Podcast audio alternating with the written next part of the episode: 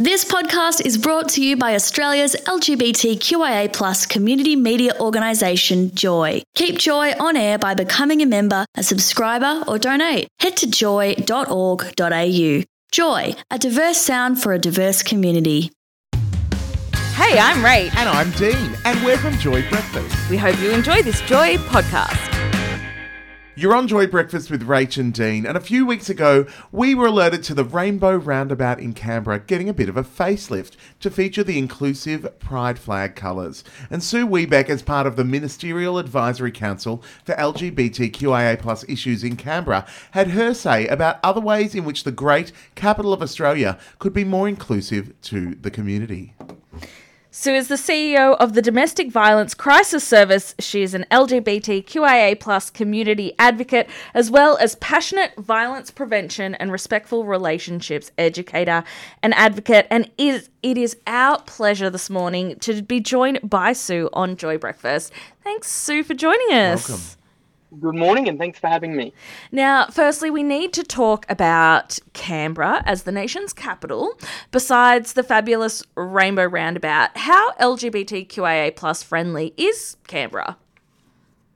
The A C T government has been really clear, and particularly our Chief Minister, that they want to be the most inclusive uh, place to live in Australia, and certainly with a A uh, number of L G B T I Q A plus community members sitting in our Legislative Assembly or our Parliament, but also significant figures in the A C T. There's been a lot of uh, legislative reform and policy reform that makes the A C T a really open, accepting and inclusive place to live.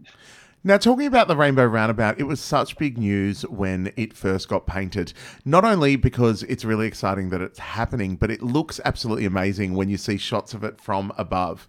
But let's talk about the ad- addition of the trans and people of colour stripes put into the roundabout. That shows a significant step forward, doesn't it? Absolutely. We all know that inclusion is a active engagement, and that there's been significant progress in the community over the last number of years to, to recognise uh, the need for inclusivity of our entire community. And that includes being very clear that uh, our First Nations and people of colour uh, in our community are absolutely celebrated and welcome, and also to be explicit in our inclusion of trans and gender diverse folk as well. I think it's a really interesting thing with the additions of pride flags uh, on footpaths and things that are happening, because I think to many people who aren't a part of our communities, they could look at the rainbow pride flag and assume it's filling the representation. So do you think it creates a great space for conversations when something like the Rainbow Roundabout is updated to include people of colour and the trans colours, to let them know the full diversity that exists in the world that's around us? I think it does. I do worry that um, visual representations like this still rely on the labour of L G B T I Q A plus people to educate and to have those conversations with other community members as they're walking past, or that those articles are up and on um, media and the like. Um, I, you know, I do think that there are ways that governments and councils and, um, you know, public representatives can actually further decrease the amount of emotional and educative labour that sits with our community um, around uh, being really clear about why they've done those sorts of things, and making sure that those representations on roads and footpaths, and in Canberra's case, a roundabout, uh, come with a plaque of explanation, come mm. with um, an identity that can actually exist outside the explanation of L G B T I Q A plus folk. That's brilliant. That's such a great idea. Now, as we mentioned in our introduction, you do a lot of advocacy work in the L G B T Q I A plus community. What are some of your greatest achievements in this space personally? Look, I've been really lucky in my career to uh, have worked at um, a, a couple of the L G B T I Q A plus services here in the A C T, and certainly being part of the um, process around uh, getting PrEP um, on the um, P B S is something that I view as a mm. really key milestone. I also think here in the A C T recently, through uh, work on the Ministerial Advisory Council on L G B T I L G B T Q plus affairs, uh, getting uh, reforms around um, uh, deferrable medical interventions for those born with intersex uh, characteristics, as well as uh, conversion practices, um, exclusions here in the A C T as well. Wow, I wish you could see our faces. Like yeah. that, what an incredible list of accomplishments. Our smiles are getting bigger and bigger as we're hearing it, because it, I think it's also great and important to hear. I think we can sometimes forget within our own states or, or territories, we just focus on what's going on within that area and think that's the whole piece of the pie. And to hear that larger, larger and broader conversation of what's happening in Canberra and how that affects all of us and helps positive change for all of us is really huge. I think in the A C T, I've been very, very lucky to work alongside uh, a lot of fierce advocates and people with lived experience, uh, as well as a quite a progressive government. Um, and certainly uh, it's been an absolute privilege to play a very small part uh, in those processes here in the A C T, and to see the ways in which uh, that deeply impacts the lives of uh, those with lived experience. Definitely. Now, with the A C T in mind, I was saying just Canberra before, but I forget that Canberra is within an entire state. So apologies for that. Do you think there are ways in which the A C T is leading L G B T Q I A plus actions that other states could learn from? Absolutely, and I've mentioned some of them um, in that shortlist before. You know, I think the work recently done in the A C T on the shoulders of some incredible and fierce advocates and organisations that have certainly um, lifted above their weight. Uh, the Uh, legislation around uh, deferrable medical interventions for people b- born with intersex characteristics really does centre bodily autonomy and choice and control with individuals uh, within the intersex community. And it is a significant piece of legislation for the A C T, but it's a significant piece of work that other states and territories can absolutely learn from. Mm. Well, don't go anywhere, Sue, because we are loving this conversation and want to hear so much more. You're on Joy Breakfast with Rach and Dean. Joy. You're on Joy Breakfast with Rach and Dean, and we're chatting with Sue Webeck about advocacy for L G B T Q I A plus communities in Canberra. We're now going to touch on your work as C E O of the Domestic Violence Crisis Service. And just a reminder for anyone listening, if you do require support during this conversation, please head to joy dot org dot a u forward slash support for resources available for our community. Now, when we talk about domestic violence, physical violence might be one of the first things that comes to people's minds, but what else can violence look like? That's a really great question. I think we've all been uh, sold through mass media, but also what we consume in movies and television, that absolutely violence sits with physical violence. But what we know is that that is often not present in uh, cases of quite um, significant and ongoing pieces of domestic violence, but also that Uh, sometimes uh, physical violence may come at the end of a long um, uh, experience of domestic violence that includes things like uh, coercive control, which we understand to be a pattern and system of behaviours that aim to exploit power over somebody and control their decisions and actions. And that can include things like financial abuse, emotional abuse, psychological abuse. It can be about withholding basic needs from somebody, and it can be about threats around violence, public humiliation, or restriction of freedom of movement or restriction of access to um, people or things that somebody loves, like animals or children mm. or extended family or friendship groups. As we've started hearing more conversations and data in relation to domestic violence, specifically in regards to the L G B T Q I A plus communities, we're seeing that it's often looked over as a heteronormative problem, and that's why some things within our communities can be missed. What are some of the things specific to our community that you see in your role as C E O of the Domestic Violence Crisis Service? I think to start with, we need to be really clear that we've had to, as L G B T I Q A plus community members, fight for equality under the law and in recognition of all of our peers across Australia. And it is really hard to come forward and put your hand up and say, those relationships that we were fighting for recognition for also have the same problems that heterosexual relationships have, because we do fear that that actually, I guess, impacts the broader movement of equality. But the reality is, is that our relationships are vulnerable to the exact same gender inequalities and patriarchal control and power that we see in heteronormative relationships. We see the exact same kind of patterns of behaviours, but we also see things like threats to out somebody, threats to withhold um, or actions to withhold somebody's um, uh, medical uh, treatment, so um, uh, oral medications or PrEP uh, or uh, H I V medications or hormones and transition um, supports, but also threats to out people in workplaces mm. or in social settings and family settings where they may not actually be out to their community in ways to degrade somebody's social standing. But also often we see people playing on people's own internal senses um, of homophobia, transphobia, um, intersexism and the like uh, in a way that actually makes people Uh, genuinely believe that they are not equal to their heteronormative or cisgendered peers in the community. Yeah, wow. Sue, in your role as C E O in this space, do you think that you have brought around really active change for our communities around this space that maybe previously wasn't there before?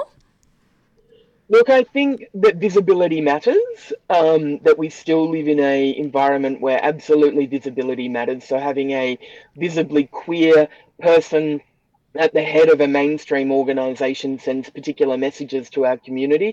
Mm-hmm. And certainly I see my role, particularly in national advocacy and the like, um, bringing a perspective that is about uh, moving away from the conversation around ending violence against women and children to being really clear that we're talking about ending gender-based violence in our community, and that we we use language like women and children. We exclude members of the L G B T I Q A plus community. Mm. And actually in this day and age, that's not good enough. For people who may be experiencing or may uh, domestic violence or may be in a situation that they don't feel in control with or comfortable with, what support networks are available for them to be able to access? I think to start with, acknowledging that you don't have to explicitly think you're experiencing domestic violence. You might just be thinking that something maybe not okay is happening in your relationship, or you just don't feel great about something and you need to have a conversation with somebody about it, just to kind of brainstorm what's going on. We know from research the majority of people go to friends uh, in order to talk and get support, but I really do encourage people to reach out to uh, domestic and family violence violence services. Each state and territory have them, and you can certainly um, look for those in your state and territory, but the easiest way to do that from a national perspective is to call one eight hundred RESPECT. Mm. and uh, asked to be linked to local-based services that also have a track record in supporting L G B T I Q A plus community members. Is it really important for people to specify that they are part mm. of the L G B T Q I A plus community uh, at that initial contact? Look, I, I wish I lived in a time and space where I could say that it doesn't, but I think it does. I think Um, services that have long held gendered views uh, around perpetration and those who experience particular um, attitudes and behaviours in our society, I think um, still that first hurdle is people uh, making assumptions about the voice that they're hearing on a phone, making assumptions about who might be involved in a relationship. I hope that one day I can really clearly say that that does not matter, and that I think that um, all services are approaching interventions with people with an open mind to understand exactly what's going on in that relationship or in that person's life. But I think right now, one of the ways that we can protect ourselves as community members uh, is actually leading with that to ensure that they are um, not getting any of those assumptions around maybe what the gender of their partner might be or what their gender might be as well. Yeah. Well, I feel like the word crisis in domestic violence crisis service sometimes means this this situation could be immediate. Mm. Does your organisation work directly with, um, for example, the police, people who are then able to go into situations um in person, in physical contact, uh, to maybe help out? Do you address these domestic violence situations with people like the police is basically what I'm trying to ask.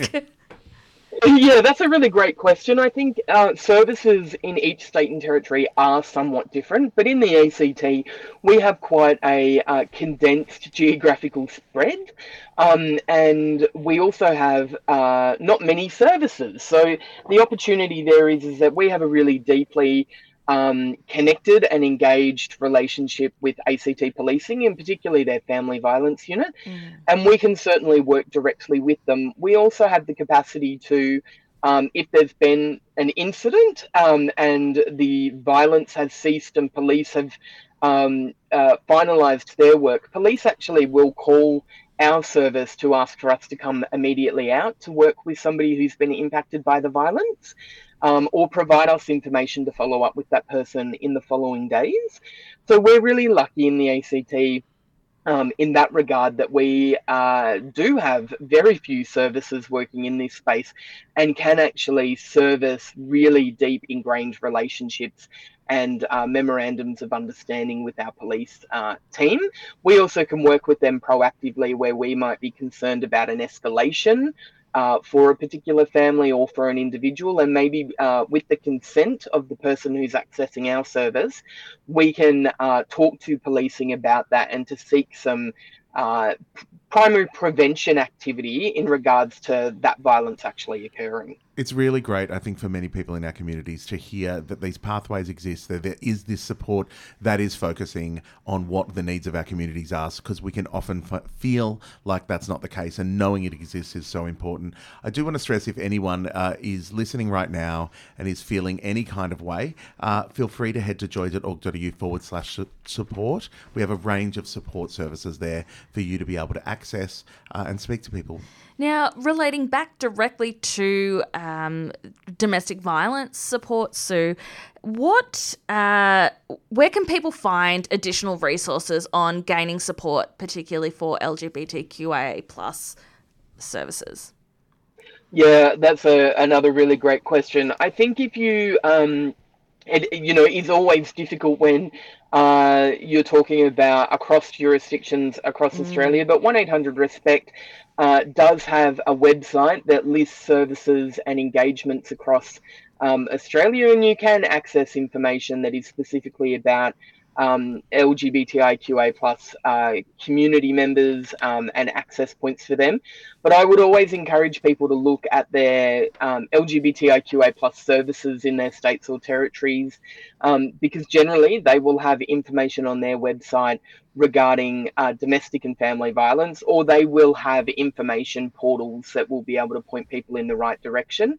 But I think also just remembering that um, you are absolutely able to access mainstream services uh, and to receive the um, belief, care, dignity and response that any member of our community Uh, deserves when they're experiencing or impacted by domestic and family violence. But also, if you're someone who is concerned that you might be using violence in your relationship, that there are services in states and territories that do mm. support and address those use of Uh, violent behaviours in relationships, controlling behaviours in relationships. Thanks for listening to another Joy podcast brought to you by Australia's L G B T Q I A plus community media organisation, Joy. Help us keep Joy on air. Head to joy dot org dot a u. Joy, a diverse sound for a diverse community.